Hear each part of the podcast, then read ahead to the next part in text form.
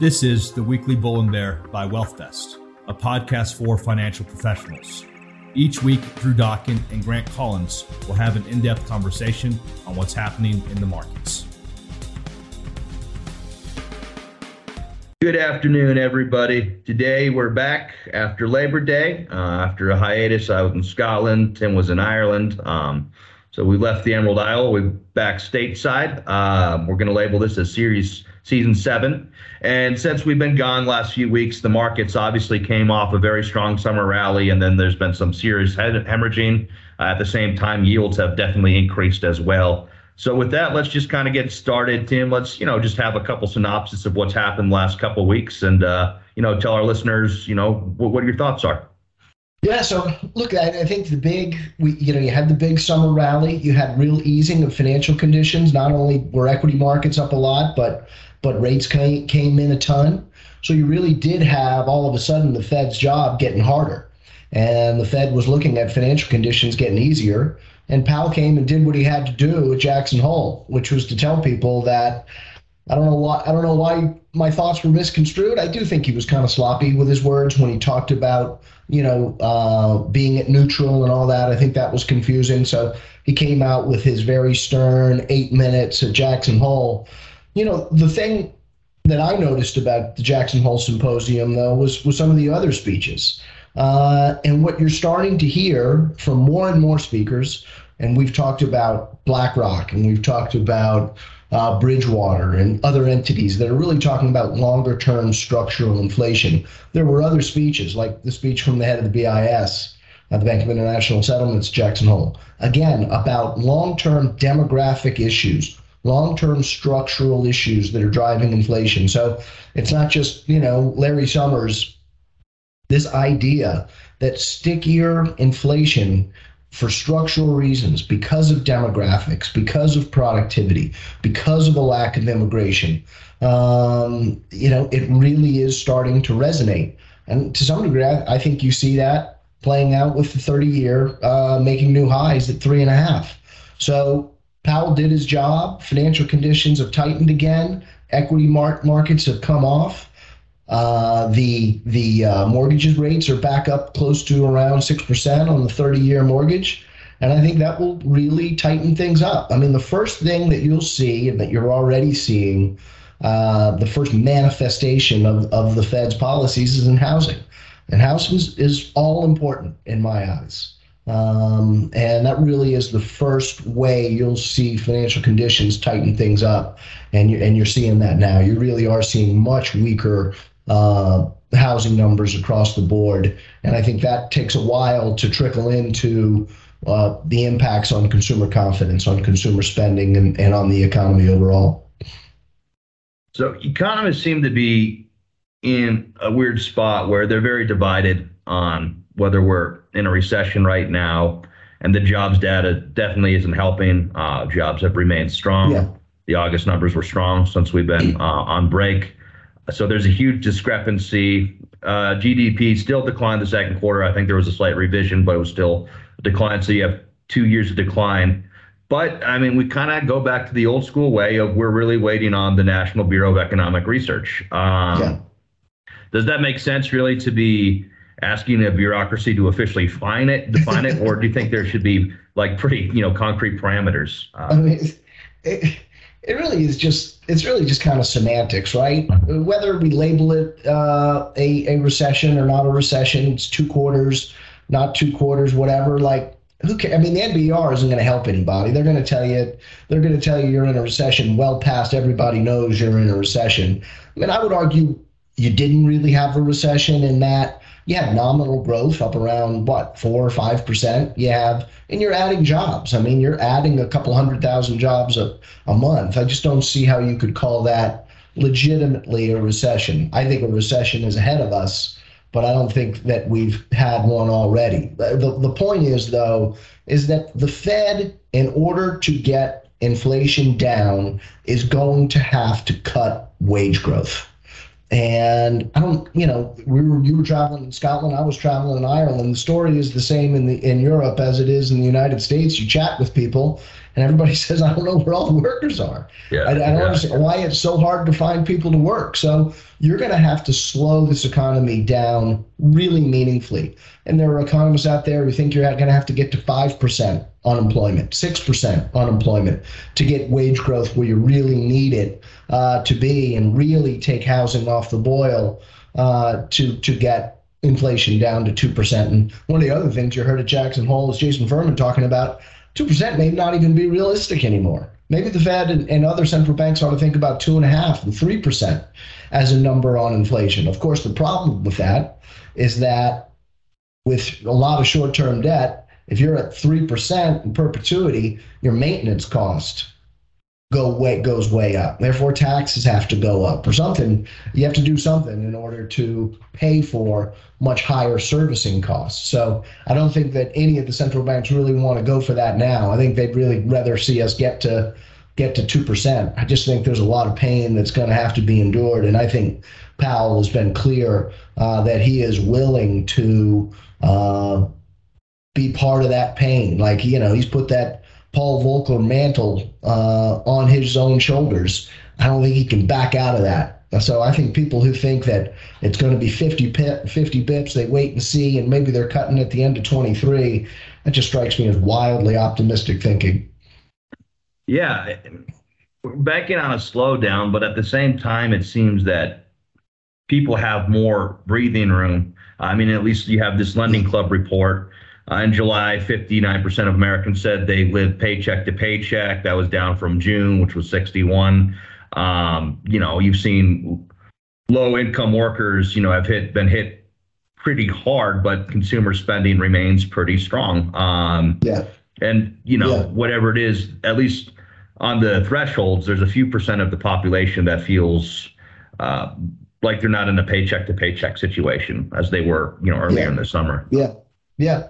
Well, you know, you look at negative real wage growth, that's a, that's, a, that's an average, right? So it's different for everybody. If if you don't live in a city where your rents are going up every month, or if you don't have to drive to work, you don't have to drive thirty, forty miles to work, you may not be feeling inflation all that severely. You still got food inflation, of course, but, you know, inflation is different for everybody. It depends on on your circumstances. And I think that as a society, you know, worker, the worker has been getting the short end of the stick for forty years, right? It's been profit, it's been capital that has been winning, uh, and workers who have been not keeping up. Well, that, that has changed. So I think that there are some good aspects to the kind of wage inflation that we're seeing right now for society, but it's not good for markets, because in a really tight labor market, where you've got, and this is this is really um, Pozar from from uh, Credit Suisse who's been talking about this, where you've got a really tight labor market, and at the same time you've got this really tough commodity inflation uh, that does create that condition, that wage price spiral that everybody worries about. So, you know, we're still not that far out from this massive overdone stimulus from a monetary and a fiscal standpoint. I think most of it has been spent by that low-end consumer. Uh, but, you know, B of A was out talking about that that um, that it, that even for their lower-end clients, and I hate that expression, but I don't know a better way to say it. Uh, you know, they're still they're still their accounts are still higher by several thousand dollars than they were pre-pandemic. I, I think the risk, though, uh, is, as I said, is going back to the housing side of it. This tight housing market Uh, is really coming off the boil. And I think that hits everybody in a very real way, because it, we're, we're all so reliant on the value of our houses. It's our biggest asset. It drives so much of our confidence that when housing starts to weaken and when housing goes negative, uh, I think you'll start to see uh, those sentiment readings and those paycheck to paycheck readings get worse. One thing that might be interesting, I, I mean, at least for me, is that how much of this recession is delayed by vast corporate profits. Uh, when you look at, you know, August twenty-fifth, post-tax corporate profits reached twelve point one percent of G D P. I mean, that's the highest since the nineteen forties.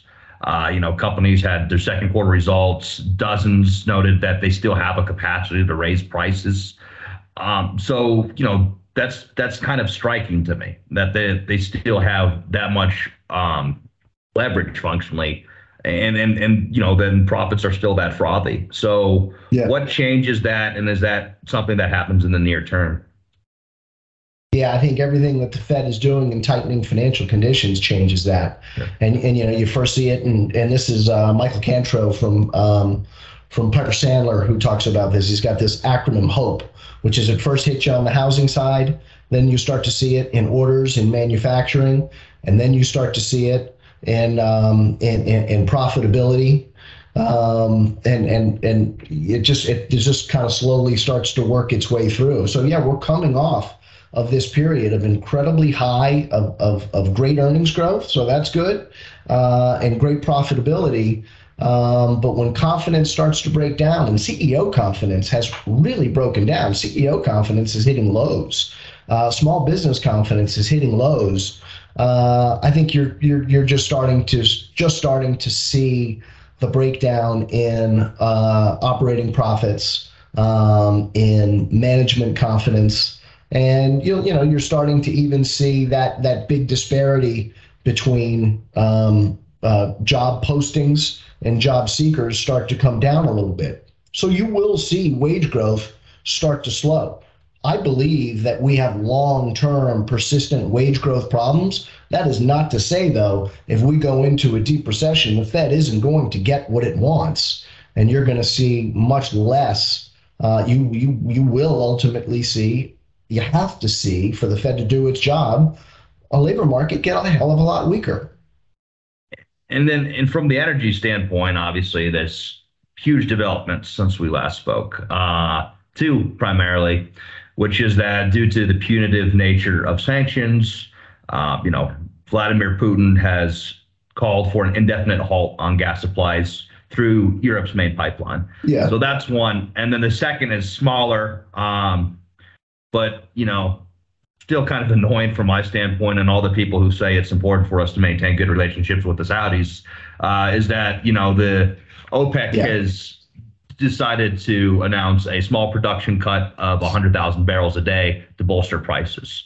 Um, yeah, let's talk about the ramifications of both those. Um, I mean, OPEC might be a little bit more semantic and on the peripheral, and then Russia seems to be a much bigger deal. But yeah, I mean, the Russia problem isn't going away. I mean, yeah. Putin knows the hand that he's got. You know, it is amazing how reliant Europe has gotten itself on cheap Russian oil and cheap Russian gas, uh, and there's just no way out of it. Uh, you know, the, the, in the U K, you saw Truss, uh, the new prime minister, say, "Look, we're we're just gonna we're gonna subsidize energy, and they'll do the same thing all over Europe." So they're gonna basically print money. You're gonna print a tremendous amount of money in order to subsidize uh, energy uh, spending. Uh, or else, the, I mean, imagine what would happen if you didn't. I mean, how could you manufacture anything in Germany? You know, how could you manufacture anything in the U K if your if your actual energy costs are up five and ten x? You just couldn't. Uh, so they have really no choice but to try to print their way out of it. Um, and then, you know, with the Saudis, Saudis are not our friends. They are the only area of where there's really some spare capacity, but there's not much. And I think they've made clear with this little nominal cut in production that they don't want oil going lower. Oil has come in a lot. That's part of what has um, has improved financial conditions. But I think the Saudis have made it very, very clear that they don't want oil lower than where it is right now. And given that they are the only ones with the spare capacity, they've got the ability to keep oil prices higher, even in a much weaker demand environment. And as we've talked a lot about, you know, you don't have enough CapEx uh, for the U S players or for the, or for the global majors to kind of fill the hole, or really the will to fill the hole. I mean, I think the majors probably want oil around one hundred dollars as well. You're not going to see them go out and spend a tremendous amount of money to grow production. As a matter of fact, I think the most recent um, the most recent trend on rigs is the rig count is actually going lower again. So it's not like you have uh, a safety valve where all of a sudden we're going to be drilling a ton more or growing production a ton more in the Permian or the Bakken or anywhere else in, in the lower forty-eight. So uh, I, I just think that we have a long-term energy issue, and it is one of the reasons why I think that we have long-term uh, higher secular inflation. And what you'll see is, you know, you look at how solar stocks are trading in, in the last Uh, period here. They're on fire. And there has to be just massive spending on infrastructure, on alternative energy infrastructure, solar, wind, hydrogen, uh, all of the above strategy uh, in order to make a transition to, to more sustainable base power. Yeah, I think I saw, and I forget where it was, whether it was just E U broadly or if it was a specific country, but sales revenue of candle makers is up eight hundred percent. This price is starting, right? So that's just not the kind of stats you necessarily want to hear unless it's, you know, scented candles and it's, you know, it's an affluent market, but that's that's not what's happening, right? Um, right. People are going to base level energy cuts and, uh, you know, there's kerosene and, and just regular candles to kind of deal with that. So you can see it. Look at, at California. California today is asking people to, uh, you know, raise their thermostats, to keep their lights off. Uh, you know, they they could have roving uh, brownouts today all through California. Uh, it's the same thing that you're going to see uh, in the U K and all through Europe. They're they're going to be, because ultimately you have to have less demand for power. I mean, we, we're going to create other power sources Um, uh, with the energy transition, but ultimately you've got to use less power too. Uh, and you'll see, you know, all kinds of efforts at doing that. That is not a formula, however, for growing your economy. So there's just there's just no way out of it other than much slower uh, G D P growth. And I, you know, my view is that we're going to see a real recession, and we'll see kind of an L-shaped recovery coming out of that. Uh, that is what. That is the only prescription for when you, one, don't have enough workers, and two, don't have enough energy. Oh, absolutely. Um, anything we overlooked, do you think, this week? No, I think those are those are the big things. Um, you know, I'll be interested to see. Um, uh, we're kind of entering into the. Uh, we're getting not too far here from the elections. Uh, you know, I, I, the the view is certainly getting much more optimistic on the Democratic side that uh, they could pick up a couple seats in the Senate. I don't think anybody is forecasting yet that the Dems are going to hold on to the House. So I, I think that even in a good scenario for the Democrats, you are going to have a government that won't really be able to get anything done for the last two years uh, of the of the first, uh, you know, the Of, of Biden's uh, presidency. So, uh, you know, I think that all of the legislation that you were hoping to get, and, and there will be a tax package that will be, um, that they'll get done here um, before the elections. But outside of that, you know, you're not really going to have, have much progress on the political side. Yeah, no, some of the special elections have really surprised me. Uh, one in Alaska, most notably, uh, with Sarah Palin. They'll have to run that one back in November for the full term. But right. uh, yeah, I, it's last few cycles, the polls have been all over the place. So I don't know if this will this will be the third cycle where who knows what the results look like versus the polling. Um, there seems to be some kind of breakdown from what there used to be. I mean, there was the golden age of polling, and now it's it definitely doesn't seem to be that way. So yeah, I'm curious to see how that turns out too. All comes out to who motivates their base, who's got the more motivated base. And that always seems to, I guess that's the part of it that seems to be hardest to measure. Who's got the best, who's got the more motivation? And whether uh, used to be the rule of thumb was a motivated voter base would usually um, help left of center politicians, but now that's certainly not the case either. Uh, you can have high voter turnout, and it can be uh, for right of center politicians as well. Yeah. So. Yeah. All right, sounds good, Tim. Well, thanks, uh, thanks everyone for the likes and subscribes. Uh, we'll be back regularly next next week. It's good to be back, and we're out. The information covered and posted represents the views and opinions of the host, and does not necessarily represent the views or opinions of WealthVest. The mere appearance of content on the site does not constitute an endorsement by WealthVest. The content has been made available for informational and educational purposes only. WealthVest does not make any representation or warranties with respect to the accuracy, applicability, fitness, or completeness of the contents. WealthVest does not warrant the performance, effectiveness, or applicability of any sites listed or linked to any of the contents. The content is not intended to be a substitute for professional investing advice. Always seek the advice of your financial advisor or other qualified financial service provider with any questions you may have regarding your investment planning.